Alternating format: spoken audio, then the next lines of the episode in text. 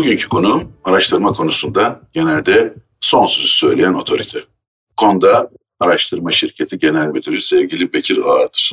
Bugün Bekir Ağırdır'la iş çalışma hayatında nelere dönüştüğümüzü, neyin değiştiğini, insanların bu konudaki reaksiyonlarını ve olası sonuçlarını konuşmaya gayret edeceğiz. Bekir Ağırdır, çok ilginç zamanlarda yaşıyoruz. Sürekli olarak her şeyin değiştiğinden, dönüştüğünden bahsediyoruz ve hız çok önemli bir parametre. Yani bugüne kadar insanlık hiç hayatta erişmediği kadar yüksek bir hıza erişmiş durumda. Biz bu hıza ne kadar dayanacağız? Bütün bu hız altında çalışma hayatı nasıl etkilenecek? Üstelik bir de başımıza pandemi çıktı. Pandemiyle beraber de düşündüklerimizden çok farklı bir gelişme oldu. Genelde başka türlü konuşanlar bunu işte home office, uzaktan çalışma falan diyorlar ama ben bunu en başından beri mekan bağımsız ve zaman bağımsız çalışma Aynen. diyorum. Bu hız ve mekan bağımsızlık, zaman bağımsızlık çalışma hayatında ne getirir ne götürür bundan sonrasına ne olur? Şimdi bir birkaç tane önemli e, temel değişiklik olacak. Her şeyden önce bir kere değişikliğin ben her ne kadar herkes fiziki tarafına odaklanmış durumda olsa da ben zihni plandaki yani zihin haritalarımızdaki değişikliğin daha önemli olduğunu sanıyorum. Şimdi ve bunun da doğal olarak da işe doğrudan yansımaları var. Şimdi zaman ve mekandan bağımsızlık ve hız baktığınız zaman birinci etkisi nerede görülüyor? Birinci etkisi bir kere bizim hiyerarşi diye bildiğimiz yani o organizasyon şemaları, o karar süreçleri, karar süreçlerinin hangi kavşağında hangi yetkililere sahip kimler karar verecek gibi o süreçlere dair bütün o tanımlamalarımız bu hızın karşısında bir kere yok oluyor. Yani hiyerarşi çatır diyor. Neden çatır diyor? Çünkü eğer zaman ve mekandan bağımsızsan ve de hızlı bir hayata ayak uydurmak zorundaysan bu şu demek yani daha somut bir örnekten gidersek gece 11'de WhatsApp'tan belki de hayatının bir bankacı için hayatının kredi bağlantısı ya da bir ihracatçı için Arjantin'den gece 11.30'da WhatsApp'tan hayatının ihracat anlaşmasını ya da Çin'le hayatının tedarik anlaşmasını yap yapma imkanım var demek. Yani zaman ve mekan kısıtlarının olmadığı ve de son derecede hızlı hareket etmen gereken bir ortamda. Bu ne demek? O zaman gece 11'de ya bizim o eskiden bildiğimiz organizasyon şemasının içinde hangi kademelerin, hangi süreçlerin, nere hangi kavşaklarında kim karar verecek meselesinin alt üst olması demek. Gece 11'de ne yönetim kurulu başkanını yataktan kaldırıp soru sorabilirsin ne de senin yetkindeydi ya 5 milyon liranın üstündekini soracaktın, sormayacaktın.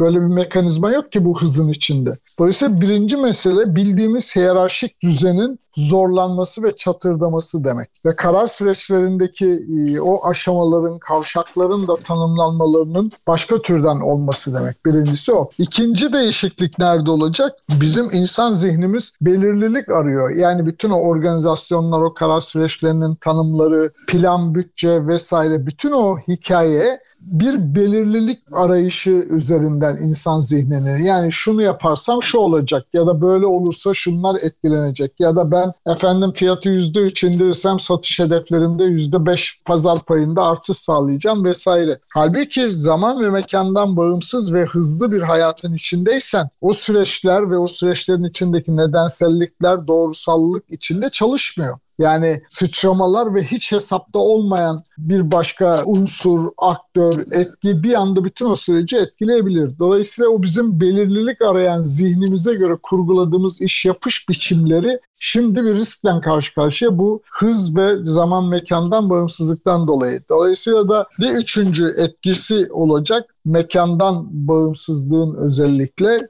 biz çalışma kültürü, marka, bir kimlik, değerler, bir sürü bir soyut bir şey yüklüyoruz. Kültürel bir tanım ya da bir kültürel tavır bir marka için, ülke için vesaire. E şimdi mekandan bağımsız olduğumuz zaman farklı mekanlardaki insanların yani aynı anda Güney Afrika'daki bir yazılımcı New York'taki bir reklam tasarımcısıyla İstanbul'daki müşteri arasındaki diyaloğu düşün. Aynı kültürlerden beslenmiyorlar. Aynı müzikten, yeme içme kültüründen de beslenmiyorlar. Dolayısıyla bu zaman ve mekandan bağımsız olmak ve hızlı bir hayat o bizim bildiğimiz standart modelleri, Dünyanın neresine gidersen git hani öyle bir anlatı var ya efendim çöle de gidiyorsun işte hamburger şirketini gördün mü aynı renk, aynı logo, aynı kültür var, aynı sunum, aynı hizmet var. Halbuki bu hız ve zaman mekandan bağımsız düşünmek veya davranmak demek bir kere o bizim standart tanımlara dayalı ya da standart modellere, ürünlere, hizmetlere dayalı sanayi toplumunun ölçek ekonomisi ve standart üretime, sunuma dayalı olan mantığını alt üst ediyor bir kere. Çünkü bu bütün standart kuralların yıkıldığı, herkesin kendi gibi olabildiği, kendi gibi davrandığı, kendi gibi konuştuğu bir başka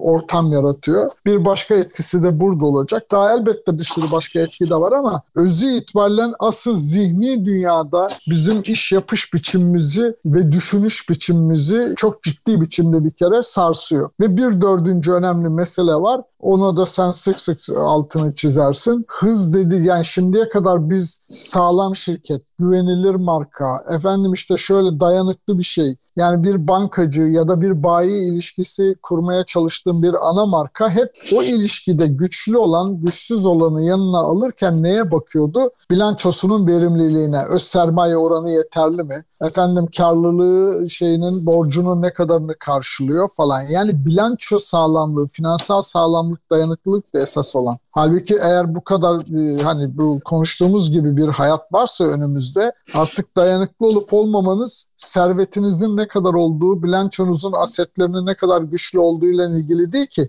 dayanıklı olup olmamanız bu hıza dayanıp dayanamadığınız, bu sarsıntıya, değişim hızına dayanıp dayanamadığınız, bu çoklu, farklı hayata ve hızlı karar süreçlerine dayanıp dayanamadığınız gibi başka bir dayanıklılık ölçüsüne ihtiyacımız var şimdi. Sağlamlık, dayanıklılık artık servetinizden ölçülebilir bir şey değil sonuç olarak. Yüzde yüz hem fikrim senin de. Üstelik ben buna tam da 20. yüzyıl bitti diyorum. Çünkü 20. yüzyıl ölçek ekonomisi yaratmak için sürekli olarak daha kitlesel, daha fazla, daha çok, en çok, en en en fazla üstüne giderken 21. E, yüzyıl daha birey, daha kişi ya da benzer özellikleri gösteren küçük kulüpleri, küçük gruplar için çalışabiliyor ki e, bu da gayet mümkün. Evet.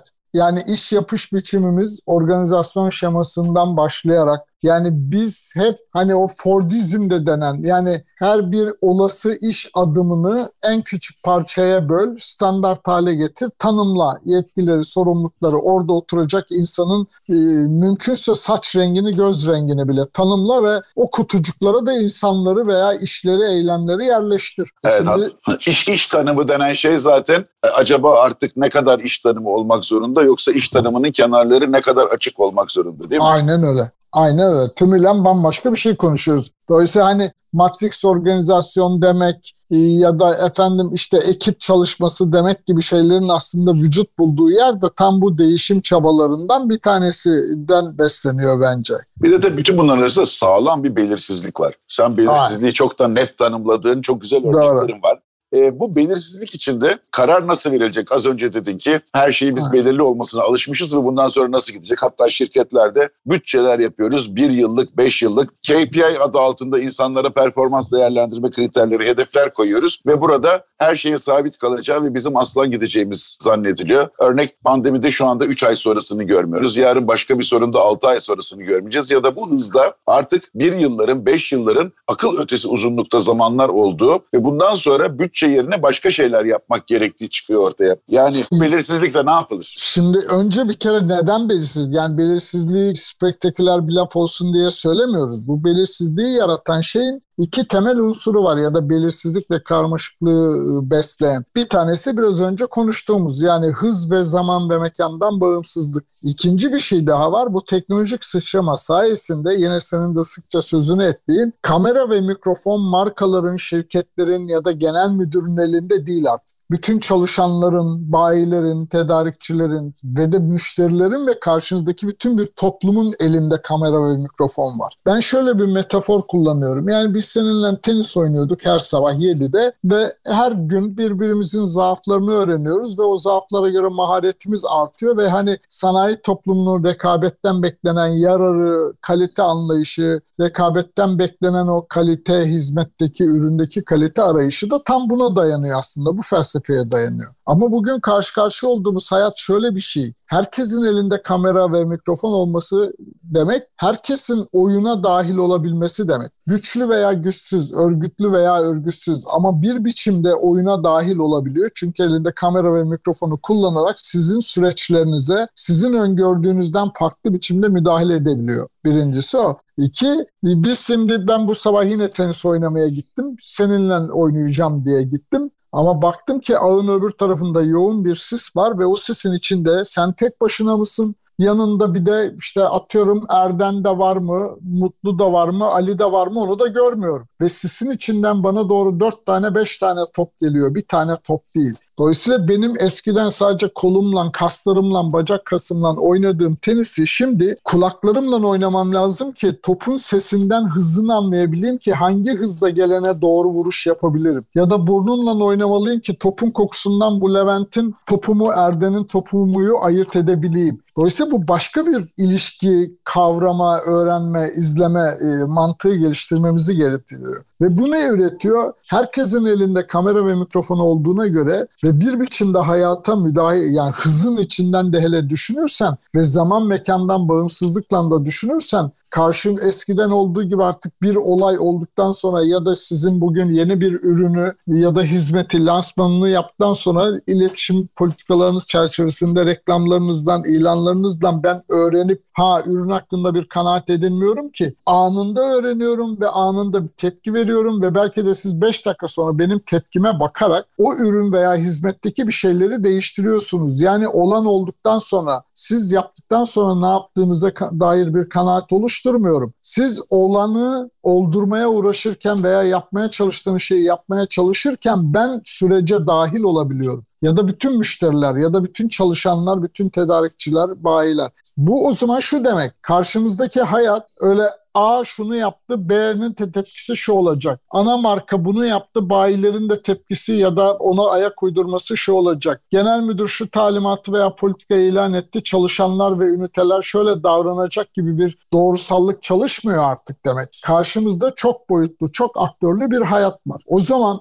hem çok boyutlu, çok aktörlü bir hayat varsa hem de eğer bu kadar hızlı bir zaman ve mekandan bağımsız bir hayat varsa karşımızda bu hayatın zaten temel karakteristiği belirsizlik ve karmaşıklık esaslı olmasıdır. Yani sizin ne yaptığınızdan bağımsız olarak bir sürü şey sizin yapmakta olduklarınıza müdahale eder hale gelmiş durumda. O zaman da o bizim insan zihninin plan bütçelerle, bütün bu tanımlı süreçlerle iş yönetme kültürü bunun karşısında tabii sarsılıyor. Çünkü plan bütçelere göre yönetmek dediğiniz şey nedir? Sonuç olarak sene başında ya da hatta sene başında da değil, bitmekte olan senenin 8. 9. ayında başlıyorsunuz yönetim ekiplerine. Varsayımları belirleyin. Nedir o varsayımlar? Efendim Merkez Bankası'nın kur tahmini, hükümetin işte ekonomik büyüme tahmini, dünyanın gidişatına bakıyorsunuz ya da bir iki o şirketinin karnesine bakıyorsunuz ve diyorsunuz ki Türkiye %3 büyüyecek, ben de mark olarak %7 büyümeyi hedefliyorum. Döviz kuru şu olacak ve ben de şöyle öngörüyorum. Şimdi ama daha bir 1 Ocak geldiğinde başladığınız gün hayata muhtemelen zaten bütün o varsayımlar çöküyor. Hatta bütçe uygulamaya başlamadan Aralık'ta çöküyor sistem.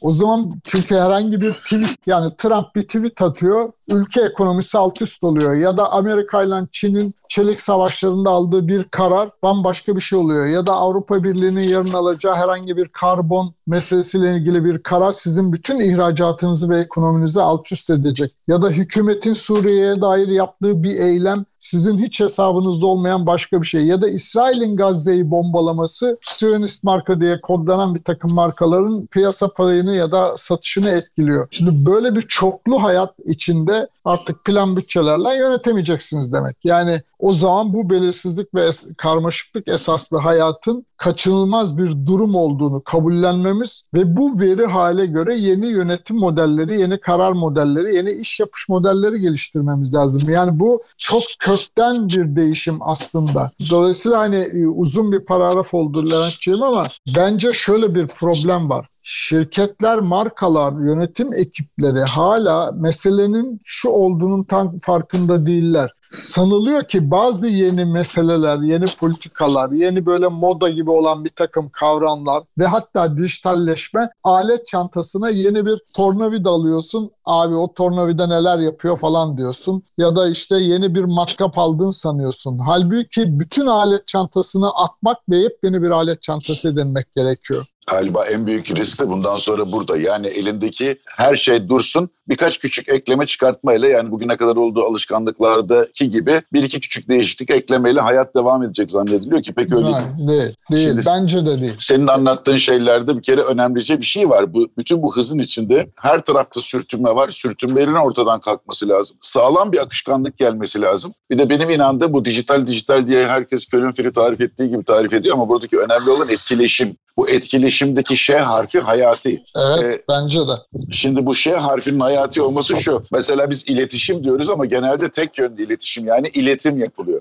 Halbuki iletişimin önemli bir parçası duymak. Yani biz evet. bundan sonra akışkanlığı sağlayıp ne olduğunu söylemekten çok duymak gibi bir ihtiyacımız var. E, kesinlikle artık iletişim denen şey konuşmak değil dinlemektir diyorum ben. Çünkü yani deminden beri konuştuğumuz gibi eğer böyle çok boyutlu, çok aktörlü bir dünya konuşuyorsak bir yandan. Bir yandan da hani doğrudan bir şirketin, markanın bir payı olmayan ama yaşananların sonucundan çok ciddi biçimde etkilendikleri kültürel farklılaşmalar, kültürel kimliklerin öne çıkması vesaire gibi de yaşamın içinde başka dinamikler var. Şimdi buralardan baktığınız zaman her şeyden önce bu hayat sadece ticari ya da iş modelleri açısından her aktörün dahil olduğu bir şey anlamına gelmiyor ki. Bütün toplumsal ve siyasal konularda da her aktörün kendi gibi yaşama müdahale edebilmesi anlamına geliyor. O zaman da eskiden biz diyelim sadece hani pazarlamada falan da sadece Müslümanların, Musevilerin haram gıda, helal gıda meseleleri gibi kültürel bir takım tercihlerin tüketme ya da markalarla ilişkilere etkisini biliyorduk. Ama şimdi görüyoruz ve yaşıyoruz ki işte siyasal bir takım tercihler de aynı zamanda tüketim tercihleriyle artık bir etkileşim içinde. Dolayısıyla hep çokluk dediğimiz şey hayatın her alanında ve her katmanında var. Bu karşılıklılık esaslı bir yeni hayat demek. Karşılıklılık dediğiniz şey o zaman nedir? Siz bir şey hamle yapıyorsunuz. Karşı tarafın bir hamlesine de anında cevap üretmeniz lazım. Öbür tarafta zaten anında dördüncü hamleyi yapıyor. Şimdi o zaman bu kadar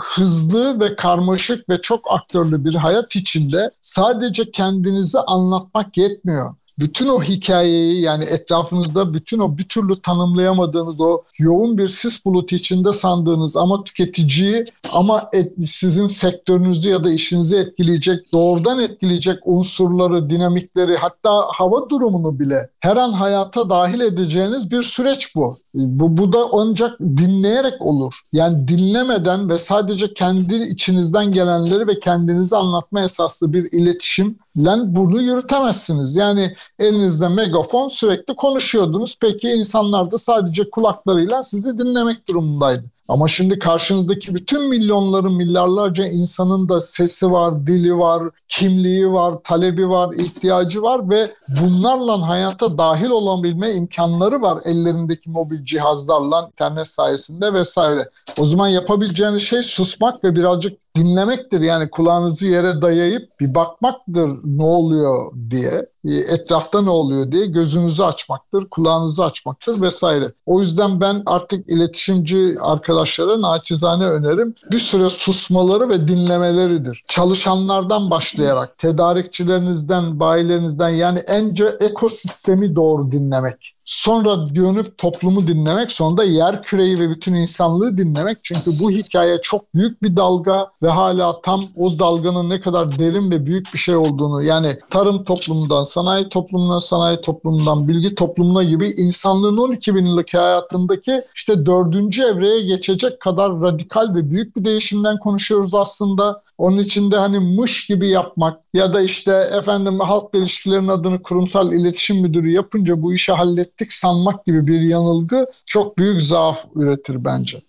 Madem bu zaaflara girdin hemen bir de klişelere girelim istiyorsan. Çünkü pek çok yerde dünyada geçerli her 3-4 yılda bir servise sunulan klişeler vardır. Onların hayatı 3-4 sene 5 sene sürer ondan sonra yok olurlar. İşte bu hayatta her zaman görüldü. Her biri beşer sene yaşadı. Sinerjiler, inovasyonlar işte falan filan. Şimdi de e, Purpose var, mesela, Z kuşağı var. Çok... Evet onlar, onlara gelmek istiyorum. Şimdi bir tane Purpose çıktı. Yani 50 yıllık şirket, 30 yıllık şirket. Pardon ya benim amacım olması lazım. Para için çalışmıyorum. Vallahi insanlık için çalışıyorum gibi. Gene bir modanın içine girdi. Ne kadar gidecek? Bir Agile var. Normal olarak çevik lafını dahi normalde cümle içinde bu kadar az kullanırken şirketin içinde Agile'ı gene herkes körün fili tanımladığı gibi tanımlıyor. Ne olduğu da çok belli değil. Halbuki aslının hıza nasıl dayanılacak ve hız için akışkanlık nasıl sağlanacak olması ha. gereken şeyi bir kavramın içine sıkıyorlar. Ama benim en bozulduğum bir de X, Y, Z kuşakları. Şimdi bir taraftan herhangi bir insanı 150-200 parametreyle tanıyabilirken birdenbire 5-10 yıllık dönemlerde doğmuş olanların aynı reaksiyonlarını vereceği gibi bir acayip varsayımdan ve bu kadar statik bir varsayımdan hareket ediyoruz. Ne diyorsun buna? Ya yani bir kere birkaç tane şeyi ıskalıyor arkadaşlar diye düşünüyorum. Bir demin söylediğim gibi yani alet çantasına yeni bir tornavida edinince meseleyi çözeceğinizi sanma hatası bunlar. Elbette bu sözünü ettiğimiz başlıkların ya da moda bir takım kavramların bir karşılığı var. Elbette var. Bütün bu yeniyi arama çabalarının ürettiği şeyler onlar. Ama bizim senin benim sürekli uyarmaya çalıştığımız yönetim ekiplerini konu bunun daha bütünsel düşünülmesi gerektiği. Yani sadece bu işin bir kaş bıyık modası ya da göz rengi modası, saç rengi modası, saç şekli modası gibi ele alınmaması gerektiğini anlatıyoruz. Çünkü karşımızdaki değişim gerçekten çok köklü bir çağ değişimi ve bunun sadece pratik hayattaki iş modeliydi, şirket yapısıydı değil, insanlığın zihni dünyasındaki ürettiği değişim önemli ve bunu anlatmaya çalışıyoruz. Şimdi o, o nedenle bu tür kavramlar evet kendi başına, kendi küçük küçük dünyası kendi tanımladığı cümle içinde belki bir anlamda bir şey ifade ediyor gibi görünüyor ama bir bütünsellik içinde ve bunun büyük bir zihni dönüşüm gerektirdiğini kavramadan yapıldığı zaman sakil kalıyor ve çalışmıyor. Çalışmayınca da olmuyor. Yani işte performans yönetimi ya da ne bileyim bu tür modellerin hemen hepsi yurt dışından geliştirilmiş bir takım modelleri getirip buraya transfer etmek konusunda bakılıyor meseleye. Şimdi orada birkaç tane dikkatini çekmek istediğim şey var. Birincisi bu bütünsellik meselesi. Yani bu işin büyük bir dalga olduğunu ve kökten bir toptan değişim anlamına geldiğini kavramak gerekiyor. İkincisi bu tür modelleri aldığınızda evet bu modeller Batı'nın sanayi toplumu olma sürecini tamamlamış. Hem ekonomik kalkınma boyutuyla hem de toplumsal dönüşüm, modernleşme, hani işte tolerans, hukukun üstünlüğüne inanç, eğitim seviyesi vesaire vesaire gibi birçok temel kurumsal yapılarını tamamlamış toplumların bireylerinde, şirketlerinde, iş yapış modellerindeki geçerlilik dozları ile bizim gibi henüz sanayi toplumu olamamış. Yani düşün ki hala aile işletmelerinin kurumsallaşma problemini konuşuyoruz. Hala aile anayasası yazılsın yazılmasın mı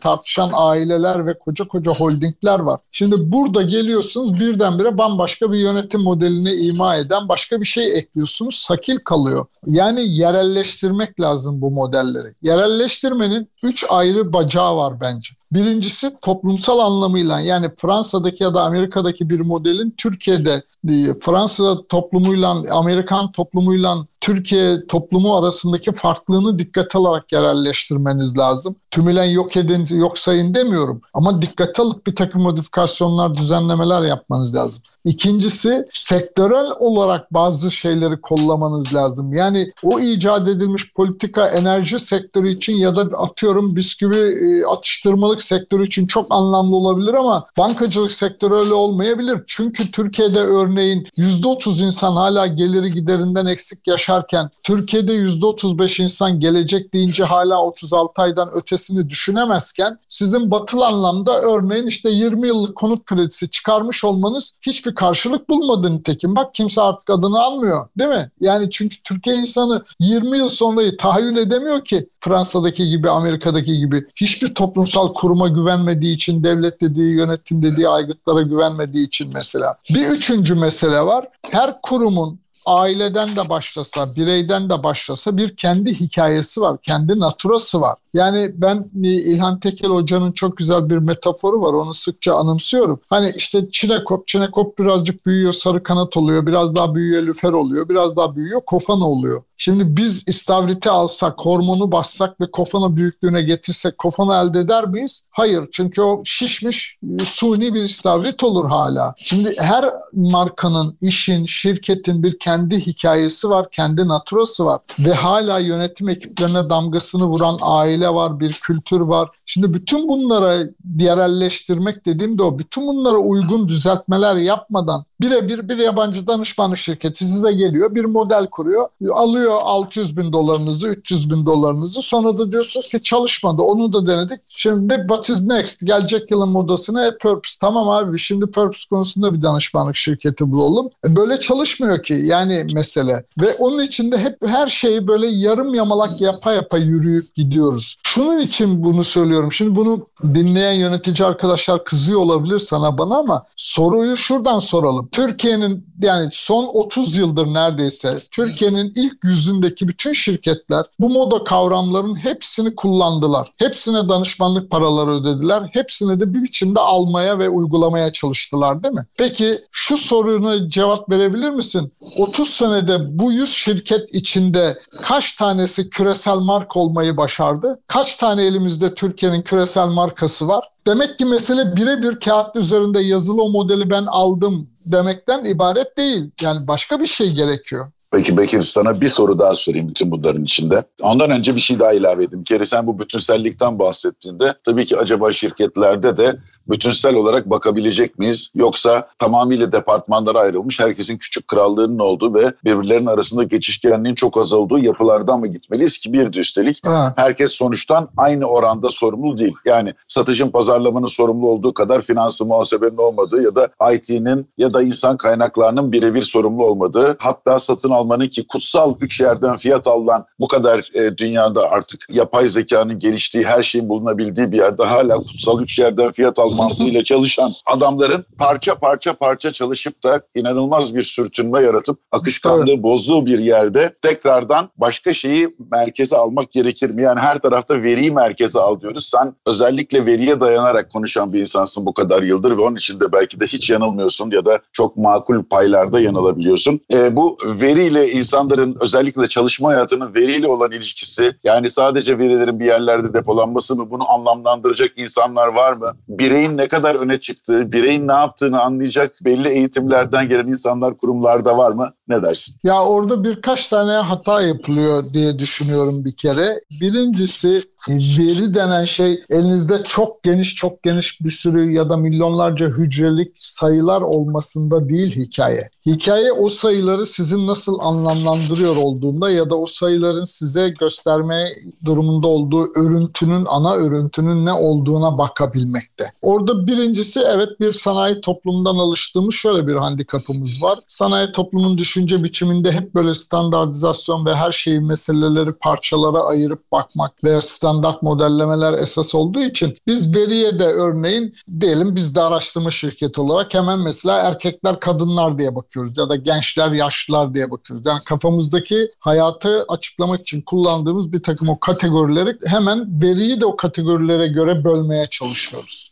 Birinci yanlış bu. Çünkü bizim bütün örneğin araştırmalarımızdan gördüğümüz şey Türkiye toplumu öyle bir toplum ki birçok konuda cinsiyet ya da yaş çok özel bir farklılık üretmiyor. Ya da bazı konular var ki eğitim bir farklılık üretmiyor. Halbuki batı toplumlarına baktığınız zaman bu rasyonel, temel, demografik farklılıklar. Birçok konuda açıklayıcı biraz şeyler anlatıyor. Halbuki bizde tam anlatmıyor mesela. O zaman o örüntünün ne olduğuna bakmak lazım birincisi. İkincisi biz hep A mı B mi diye bakıyoruz ve efendim işte veride yani işte Türkler kuru fasulye seviyordu %55'i bizim veriye göre şimdi %55'i mercimeğe döndü diye bakıyoruz. Halbuki bugünün o en başta sözünü ettiğim o çokluk gereğini şöyle bir durum var karşımızda. Hem A'nın hem B'nin hem C'nin aynı anda var ve mümkün ve doğru olabildiği bir hayat var karşımızda. O zaman biz hani bir şeyi hemen yok edip yerine yeni bir şey, yepyeni bir şey almak diye baktığımız zihnimiz yanlış. A'ların B'lerin ilişkisine odaklanmamız gerekiyor. Yani erkek veya kadın diye bakmakta değil hikaye ya da genç veya yaşlı diye bakmakta değil. Gençlerin ve yaşlıların birbiriyle ilişkisi ve iletişimi üzerindeki farklılaşmalara belki odaklanmamız lazım. Bir üçüncü mesele bu tür veri meselelerinde benim şimdiye kadar Türkiye'de gördüğüm önemli bir kısmında hep teknik arkadaşlar var. Bilgisayarcılar, mühendisler çok da doğru evet böyle başlaması lazım. Ama o sayıları anlamlandırmak konusunda sosyologlara, psikologlara, antropologlara, siyaset bilimcilere ihtiyaçları var.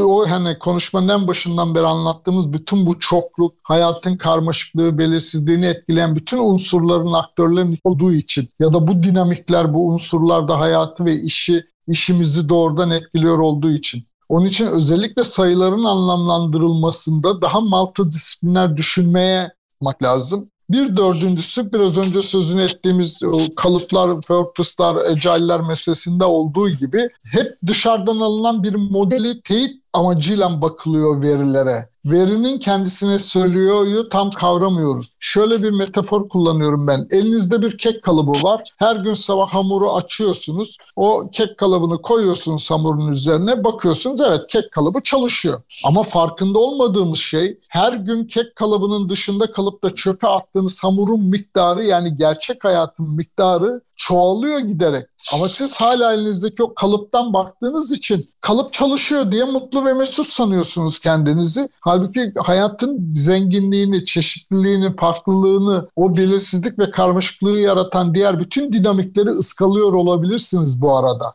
her şeyden önce. Bir de böyle bir hata yapılıyor diye düşünüyorum. Özellikle bu Big Veri meselesinde. O yüzden daha sakin bir yerden ve daha multidisipliner bir yerden bakmak lazım. Ve bir beşinci unsur da şu. Bu tür Big Veri gibi anlamlandırmalarda kooperasyona ihtiyacınız var. Kooperasyondan kastım şu. İki tane örnek vereceğim. Birisi meteoroloji meselesi. Bakın bütün dünyada meteorolojik tahminlerin artık isabet oranı konusunda hani 30 sene önceki gibi bir tereddütümüz yok değil mi? Neden yok? Çünkü meteorolojik veriler hem Türkiye'de bile binlerce noktadan veri topluyorsunuz. Bir yerden değil. Sadece Ulus'a koyduğunuz istasyondan değil. Şemdinli'den de, Artvin'den de, Ardahan'dan da, Muğla'dan da veri toplayıp hepsi bir arada bakıyorsunuz. İki, sadece Türkiye'deki bin istasyonun verisini değil, Avrupa'nın 100 bin istasyonunun verisini kullanarak bir modeliniz var anlamlandırmak için. Böyle bir kooperasyondan söz ediyorum. Aynı şey daha da açıklayıcı olan örneği bence şu. Pandeminin aşı bulunması hikayesine baksınlar. Normal olarak eski bizim sanayi toplumu zihniyetiyle bir aşının ya da ilacın kullanılabilir hale gelmesi neredeyse 10 yıl sürüyordu. Çünkü her bir sürecin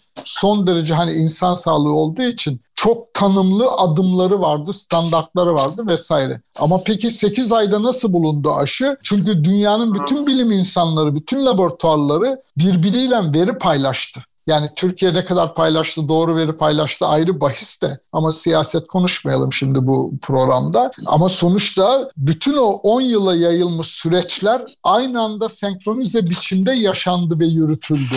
Dolayısıyla kooperasyondan kastım bu.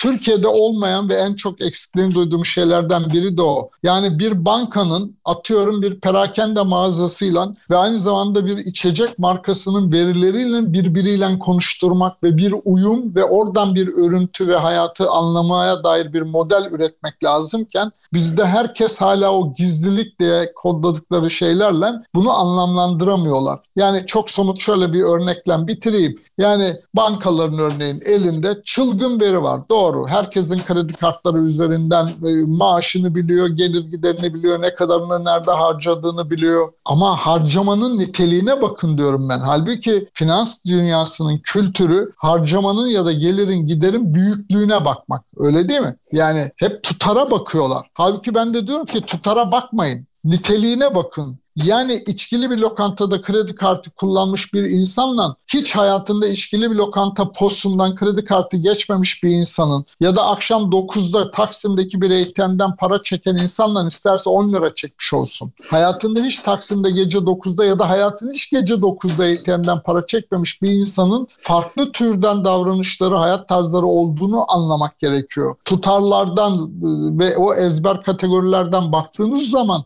bunu kavrayamıyorsunuz örneğin. Onun için daha multidisipliner daha kooperasyona açık ve daha ilişkisellik üzerinden yani Ahmet'i, Mehmet'i, Levent'i, Bekir'i tanımlamak üzerine değil, Levent'le Bekir'in ilişkisini çözmeye çalışan modellemelere ihtiyaç var diye düşünüyorum. Yüzde yüz aynı şekilde düşünüyorum. Hatta ben bunu şöyle tanımlıyorum. Bu 20. yüzyılın bitişidir. Çünkü 20. yüzyıl enler üstüne kuruludur kitleseldir. Ne kadar büyükse o kadar iyidir. Ne kadar çok insan seyretmişse, ne kadar çok insan dinlemişse, almışsa, e, gitmişse, görmüşse o kadar büyüktür. Hatta şimdi bile sosyal medyada takipçi Aynen. sayısı en büyük parametre diye alınıyor. Halbuki nitelik artık unutulur oldu. Madem ki artık kitlesel değil de binlerce birinin çapraz bakışı ve anlamlandırılmasıyla çok dar grupların kendilerine özel ihtiyaç, ilgi ve eğilimlerini bilebiliyoruz. Demek ki artık kitleselden ya da 20. yüzyıl alışkanlıklarından vazgeçmek lazım. Bunu yaparken de Aynen. pek çok da klişeden vazgeçmek gerekiyor ve alışkanlıktan vazgeçmek gerekiyor. Buna bütçeler, KPI'ler vesaireler de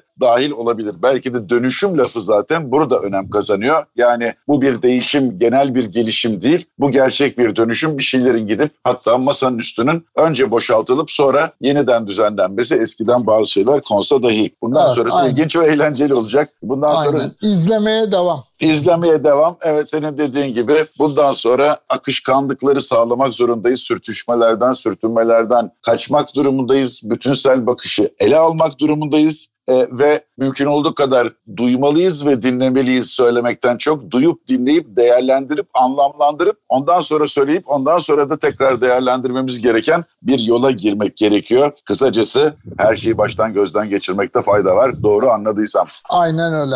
Aynen öyle. Çok teşekkürler dostum. Ben çok teşekkür ediyorum Bekir'ciğim. Bir başka e, dostumuzla benzer bir yerde çalışma hayatında dönüşüm nasıl olacağı konuşmak üzere. İyi günler. Kolay gelsin.